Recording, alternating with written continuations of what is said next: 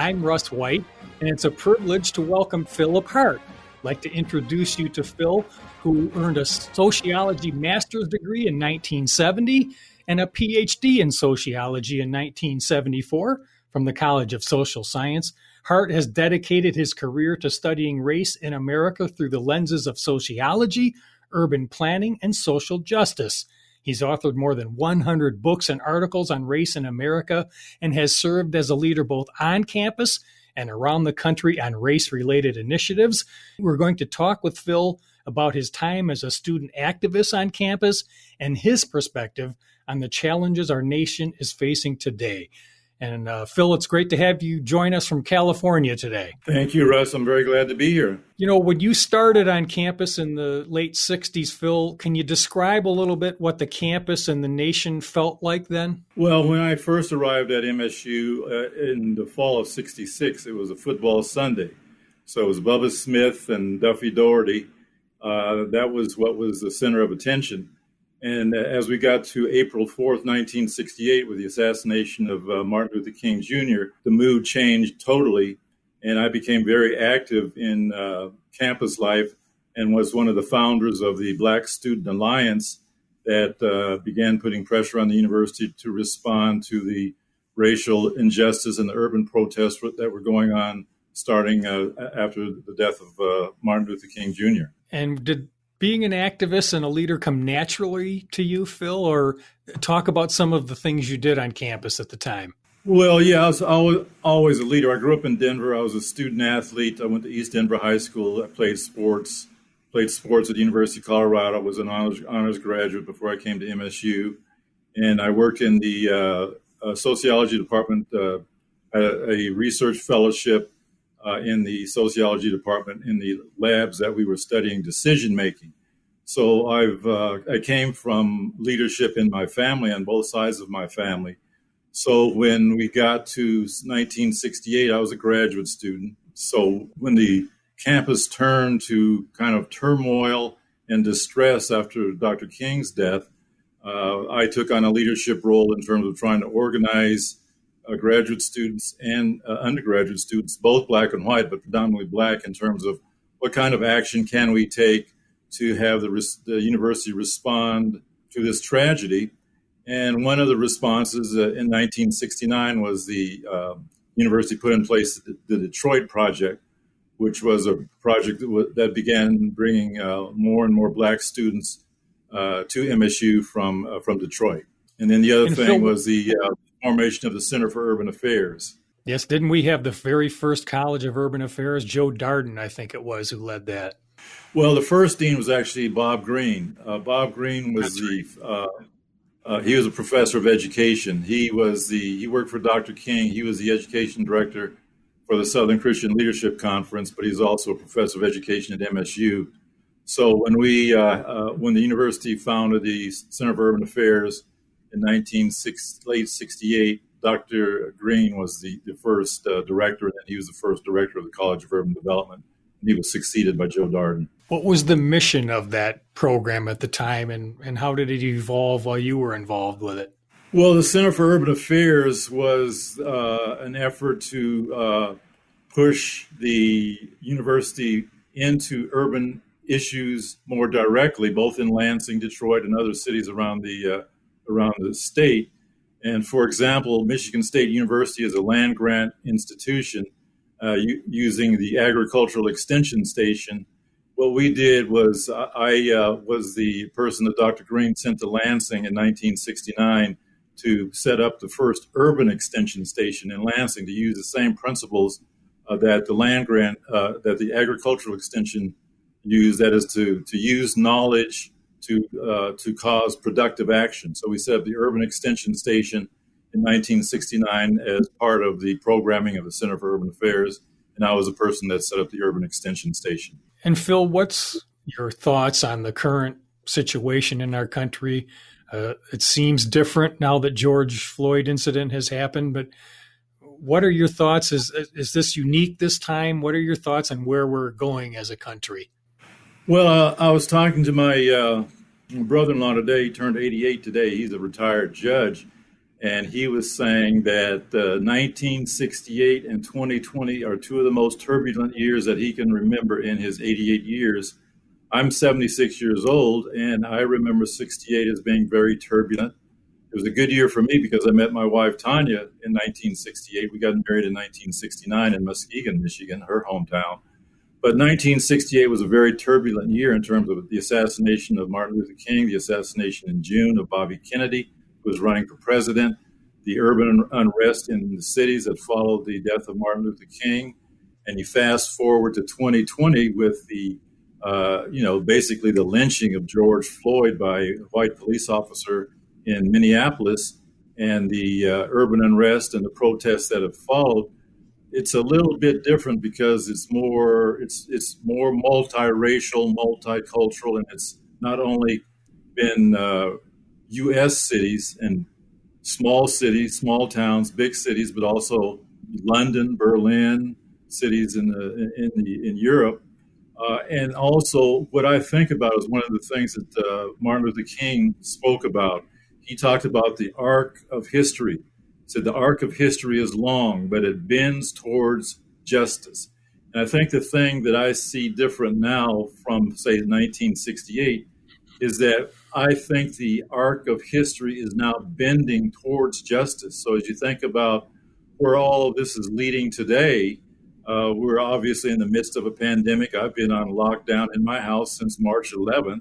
Uh, that plus the collapse of the economy because of the our response to the pandemic and then the urban unrest, it's it's it's it's different than 1968 in that we've got the pandemic laid over these other events, but it, it's it's similar in the sense that urban protests, but the protests are multiracial. So you have, in my mind, uh, non-black people are waking up to the plight that we have been expressing as black people in America since we got here in 1619. Been a history of uh, racial oppression, racism, and, and, and white supremacy, frankly. And Phil, you've written and spoken a lot about a solutions oriented approach to social injustice. Can you talk about what you mean by that? Well, in some ways, I mean, I'm, I'm a sociologist and I'm also an urban planner and developer.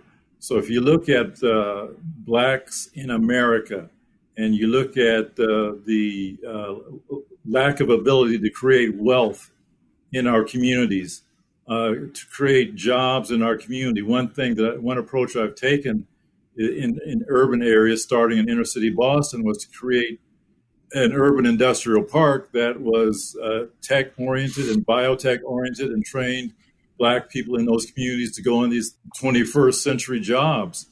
Uh, I've also written about um, solutions. Uh, for example, in 2007, I was asked by UCLA Anderson School, they were doing a publication on solutions for our city. And I wrote two chapters in their publication look, looking at uh, solutions that address diversity and inclusion I looked at uh, one chapter that, that addressed jobs, how solving the jobs, housing, and education puzzle. And I look at uh, what UCLA Anderson forecast did in 2007. Solutions for our city focused on LA.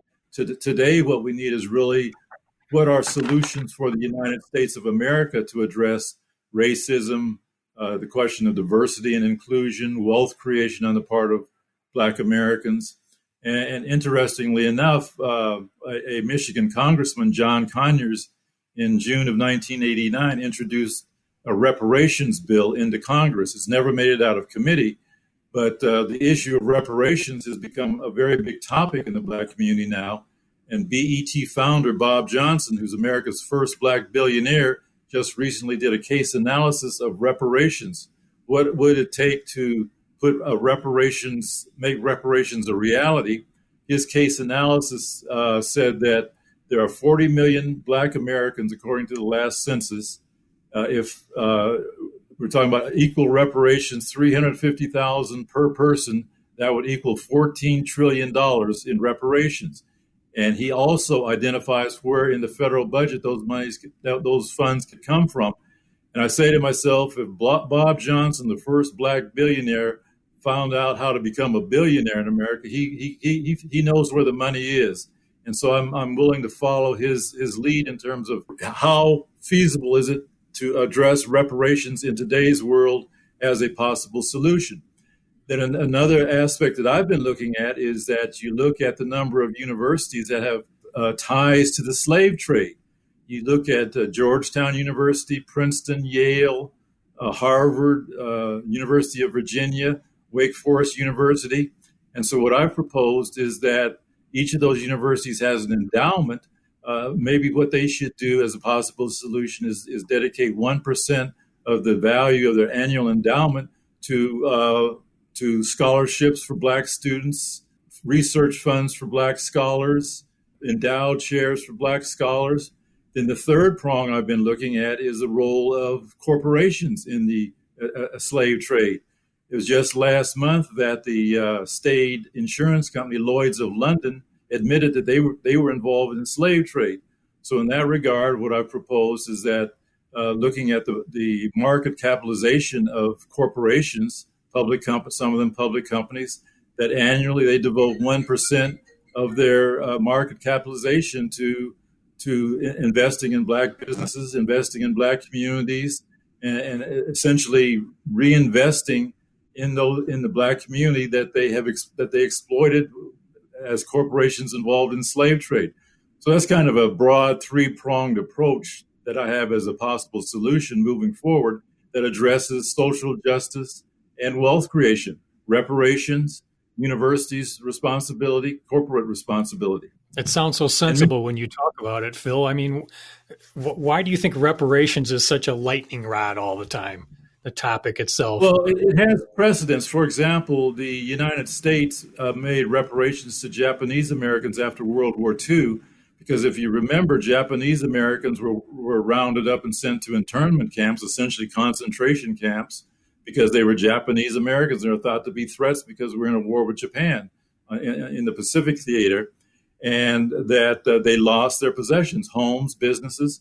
So the United States made reparations to Japanese Americans. So we have a precedent. So if you look at the legal value of a precedent, we have a precedent most recently with World War II to paying reparations to a group that had been wronged by the by the United States government. And so the reparations for Black Americans is follows in suit with the reparations to Japanese Americans. And you look at the role of Michigan State University, we were talking, Russ, uh, offline before we started. It was 50 years ago that Cliff Wharton became the president of MSU, the first African American president of a major, predominantly white public research university. And that was 50 years ago. So, in, in many ways, Michigan State has been ahead of the curve. And I would expect that uh, Michigan State among uh, not only land grant universities, but universities at large would be in the lead in terms of, of, of, addressing the issues that I've raised relative to reparations, the role of universities, the role of corporations. And Michigan State has a significant uh, uh, population of, of black students. Uh, even when I was there, and that was 1970, 1974, the number of black students that we had at MSU uh, exceeded the number of black students at, at several uh, historically black colleges and universities. So Michigan State's uh, traditionally been in the lead in terms of uh, issues that relate to black Americans. Phil Hart is with me on Go Green Go Live. It's the show dedicated to highlighting Spartans and the difference they're making in our world. Uh, Phil earned master's and PhD degrees in sociology from MSU back in the early and mid 70s and we're talking about a lot of the uh, situations going on in our country today. And Phil, I wondered if it it boggles your mind like it does mine and many others that all of this centuries of discrimination simply because our the pigmentation in, in our skin is different. Is, doesn't it boggle your mind at times?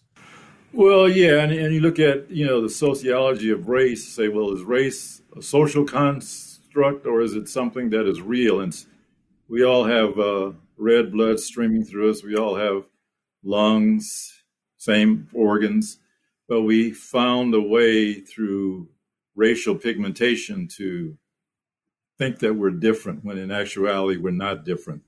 But unfortunately, from the standpoint of the history of the United States, the difference in racial pigmentation led to the Atlantic slave trade. My wife and I produced a documentary film in 1990 that aired on BET called Dark Passages. It tells the story of the Atlantic slave trade. We shot the, the film on location in Senegal, the Gambia, and in Williamsburg, Virginia, uh, to look at uh, how basically the underdevelopment of Africa via the kidnapping of uh, men, women, and children to bring them to these shores led to the uh, overdevelopment of the United States and how the Africans and the descendants of Africans like myself have really not gotten our due for how our efforts contributed to building up this country. The first slave ship landed in Jamestown, Virginia in 1619. So as I think about the COVID 19 virus and we're searching for a vaccine, I put it in the context of what I refer to as COVID 1619. That is, we need to find a vaccine for the virus of racism. Uh, that, that virus has been with us here in this country since 1619, precedes the Spanish flu of 1918 by uh, 200, 300 years. We're 401 years now in 2020 from 1619, but we're still grappling with racism. And the source of racism, like I said earlier, is basically white supremacy. And white supremacy is based upon the notion that if you have white pigmentation, that you are superior to someone whose pigmentation is black or brown. Like I'm, I'm a, a light-skinned Negro, if I can put it in that way. I'm a what I call a splash brother. I was, I was Steph Curry before Steph Curry, but I know where my light pigmentation comes from because my great grandfather, Joe Silas Hart from Tennessee, his father was a white plantation owner. His mother was a, a slave woman who worked in the kitchen. And the white plantation owner, Mr. Hart, uh, got uh, Joe Silas's Hart's mother, my great great grandmother, pregnant and had Joe Silas Hart. So Joe Silas Hart is a fairly light skinned guy. I'm a fairly light skinned guy. Sometimes I've been mistaken for being Jewish. I've been mistaken for being Mexican American. I've been mistaken for being Middle East. I'm basically African American. Whatever I'm mistaken for, it's, it's essentially usually um, a white person deciding that I am or am not worthy of whatever based upon who they think I am, judging by the color of my skin, despite my being a you know a light skinned Negro, quote unquote. Phil, a term we've been hearing more in the news lately is white fragility. What what is that? I really don't know what white fragility is. If you look at the demographics of where we're headed, uh, demographers predict that anywhere between 2042 and 2050, the United States of America is going to be a majority minority country. Many cities now are majority minority. For example, Los Angeles is majority minority, meaning the majority of the population in Los Angeles and Los Angeles City and County is either black or brown. By 2042 to 2050, demographers predict that the United States of America is going to be majority minority. White fragility may be reflected in the fact that there are white people who are perhaps a little concerned about that, and that uh, they think that uh, whether we think about uh, whatever slogans you may want to think about that suggests going back in time to where uh, the country was majority white, those days are changing, and the demographers all predict that that's going to happen with the next 20 to 30 years. So that may be leading to a lot of the, the kind of backlash that we're seeing now in relationship to Black Lives Matter becoming a very global movement. I mean, I read something recently said that Black Lives Matter, in terms of a social movement and the number of people that have been marching over the past few months, you're talking about 15 to 20 million people. That's a, might be the largest social movement in, in, in history. And there's going to be some backlash to that. And whether that can be attributed to the white fragility, I don't know, because I'm not quite sure what white fragility is or what it, the source of that could be. I understand well, black fragility, if you want to put it that way, because yeah. black fragility means that you've basically been excluded from opportunities in this society. I, I'm, I'm, I'm fortunate I was able to graduate from a great high school. I went to a great public university, University of Colorado, came to a, a great public university in Michigan State University, and had a, have had a very good career. But uh, you know, I know throughout my life I've I've been discriminated against in different ways. I've had confrontations with the police. I had one issue in in, in Lansing, as a matter of fact, in late 1960, before 68, before my wife and I got married, where my wife, her roommate, my roommate, my her roommate's a boyfriend, and I were returning to East Lansing from a party in Lansing.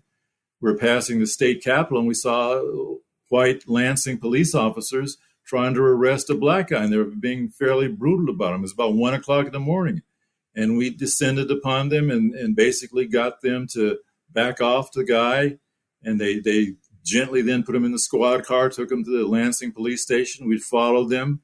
Uh, we made, went into the police station, made sure they didn't brutalize him in the police station.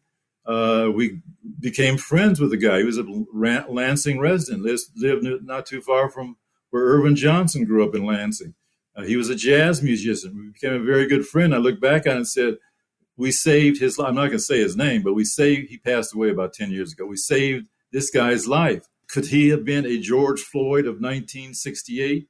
But we intervened and we saved his life right at the base of the state capitol in Lansing.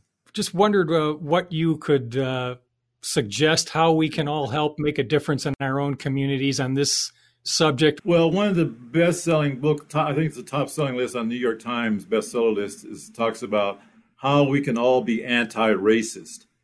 Racism, like I said, is a virus. If, if in our local communities we can be anti-racist and, and take proactive steps to make sure that racism is eliminated even before we find a vaccine. COVID 16 19 is a vaccine that is needed to fight racism. But before we find a vaccine, just like before we find a vaccine for COVID 19, we can take steps, the equivalent of wearing a mask, the equivalent of social distancing. But all of us in our local communities, if we take an anti racist stance and stop using skin color as a way to say whether someone is good or bad or, or that we're going to treat them in a certain way, that's a good first step to take. Well, Phil, I want to thank you so much for joining us this evening and uh, sharing your views on these important topics. And, and thanks for all you do and go green. Thank you, Russ. Go green. Go white. My guest has been Phil Hart, social justice warrior and civil activist. He's been talking about these important issues going on in our country.